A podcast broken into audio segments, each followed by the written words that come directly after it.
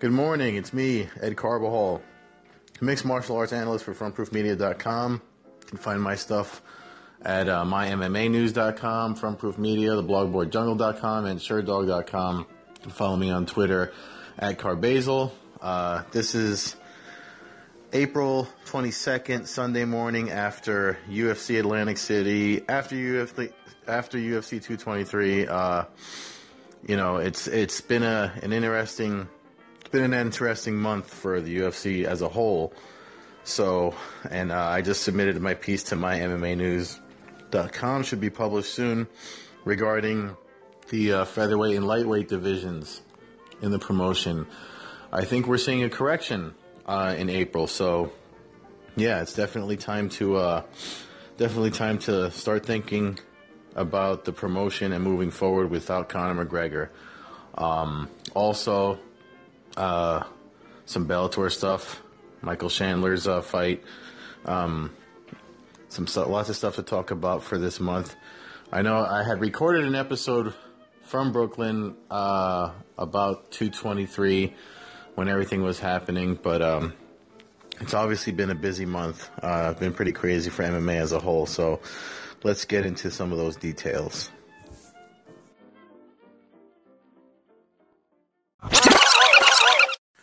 All right, so since there were more UFC events uh, this month, we'll just look at UFC 223 and last night's uh, UFC Atlantic City event, only because um, those I think had the most effect on the uh, divisions that were affected by Conor McGregor, pretty much holding them up. So if you look at what's happened since I mean, and of course, McGregor has inserted himself into the news of, of how everything started. But um, you know, with the uh, removal of the interim lightweight title, how but by whatever means they removed it, you know, they they just had to clear it up because over 500 days without defending the titles you claim you hold in the featherweight and lightweight division leaves the, the promotion in a, in a weird place where they constantly have to defend and explain what they're doing. So they just took they they stripped him of it without directly saying they were stripped of it, but you know, I think the quote was as soon as the first punch is thrown, the the fight is for the title. And as we know by now, Khabib Nurmagomedov won that title at UFC 223, despite all the uh, mix-up with the main event. And and credit to Al Iaquinta for getting to not only get to fight in his home state finally uh, in New York, um, but to to fight for a title and and he's certainly proved his worth to the promotion as a, he's very vocal about how they treat him and money and things like that. Um, and he stepped up to the plate uh, and fought uh, the full five rounds. A lot of people thought he'd get dragged, but he did not. He actually went the full five rounds, fought to the end, and actually became a little bit problematic for uh, Nurmagomedov towards the end of the fight. Like it seemed like he realized what he could have won in the, in uh, like round three, I think is when he, when the takedowns weren't so easy for Nurmagomedov and things like that. So now that we have a, a, solid, definite lightweight champion, there's a lot of fights to make there. I mean, Iaquinta already says believes he can beat him in a rematch, and I, I, think he proved that. He said that to TMZ. If you haven't seen the video, um, what else? Um, obviously, uh, the 155ers in line for for Khabib. Uh, Nurmagomedov are uh, are are endless. Um, I mean, they're giving McGregor again. I don't think he's coming back, but they're saying, you know, he gets first shot. Obviously, if Ferguson heals up and that fight, uh, even though they said the fight wouldn't happen, I think we can list the things that Dana White said would never happen in the UFC that have usually happened almost immediately after he says they would never happen. Uh, you know, women fighting in MMA, um, Amanda Nunes never headlining, the company not being sold. I mean, the list is endless. So, um, we're going to see that fight. Uh, obviously, Tony Ferguson has the uh, the knee issue to deal with, so we'll be waiting for him to heal up from that. But in the meantime, there's a lot of 155ers uh, out there.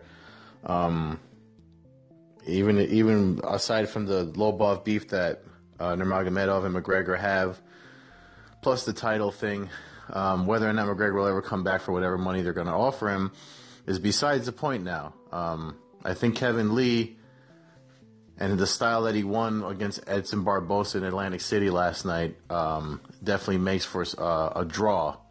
So the UFC can make money, the fans will be happy, and it's a legitimate title defense. Uh, and Brian Ortega was willing to fight him that week of 223 too. In fact, he said he was had agreed, but Holloway they wanted to go with Holloway for whatever reason. Um, so either way, I mean Holloway Holloway versus Ortega or Nurmagomedov versus Ortega, that's going to be a draw if he goes up in weight to try to fight for that title. Uh, this is just the the Kevin Lee and uh, Nurmagomedov matchup should be really interesting to folks after watching last night's fight, uh, Lee's dominant victory over Edson Barbosa. It's definitely something that we should all be keeping an eye on.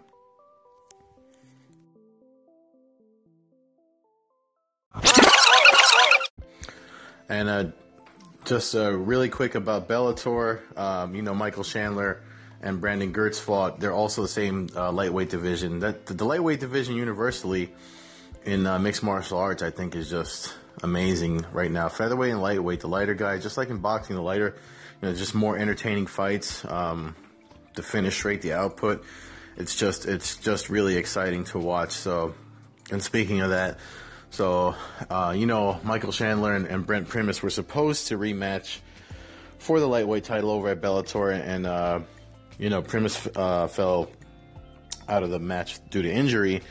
So, Brandon Girtz stepped in on uh, was a few weeks' notice. He had time to, he didn't have that much time to prepare, him. and Chandler finished him.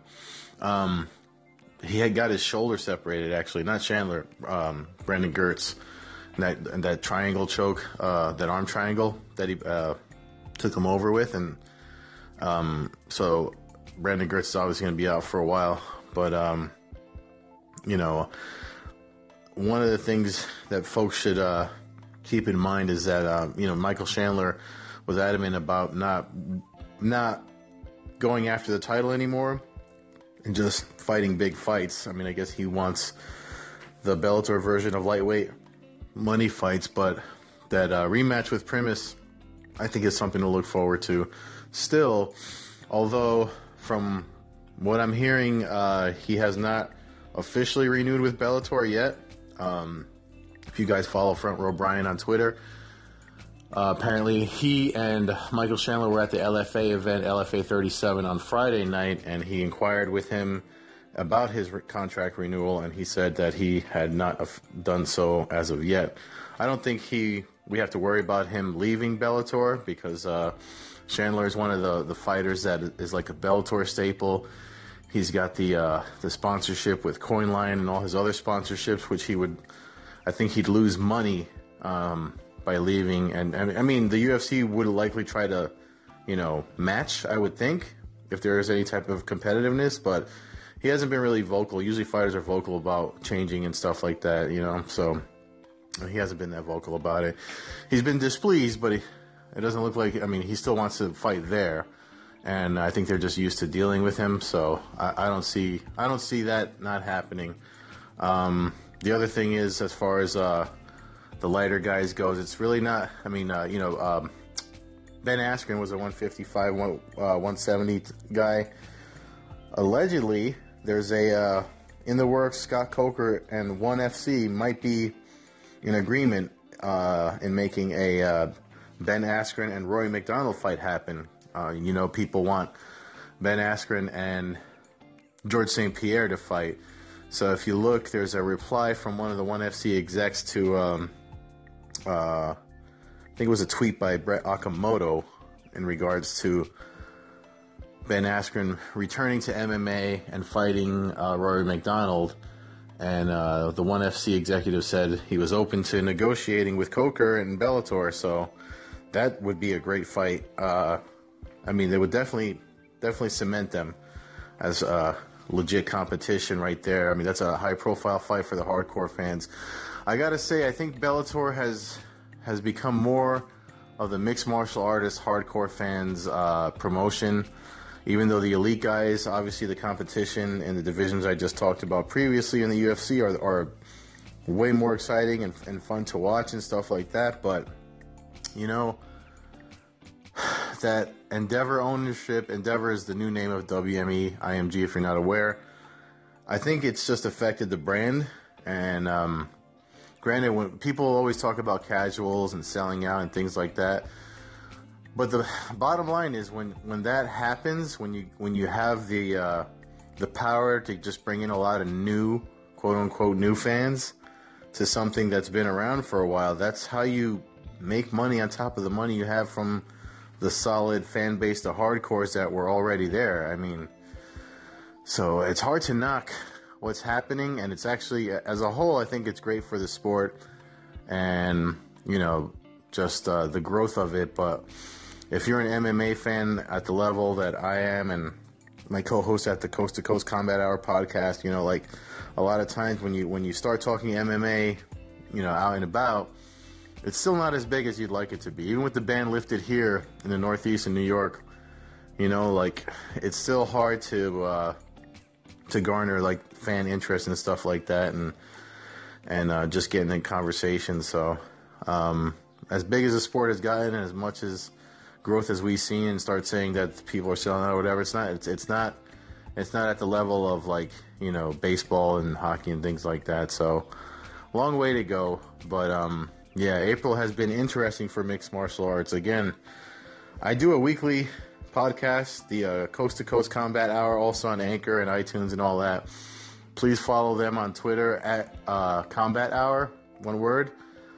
That's uh, well, that's what's been keeping me from keeping up with my own podcast. But I appreciate you guys that still listen and stuff like that. Um, we've already had a lot of guests on there: Virgil Zwicker, Corey Turner, who fought, fought in LFA. Uh, uh, we just had Angelo Reyes, who's Frank Mir's striking coach and he's coaching Frank Mir against Fedor for the end of this month. Um, so please go check that out.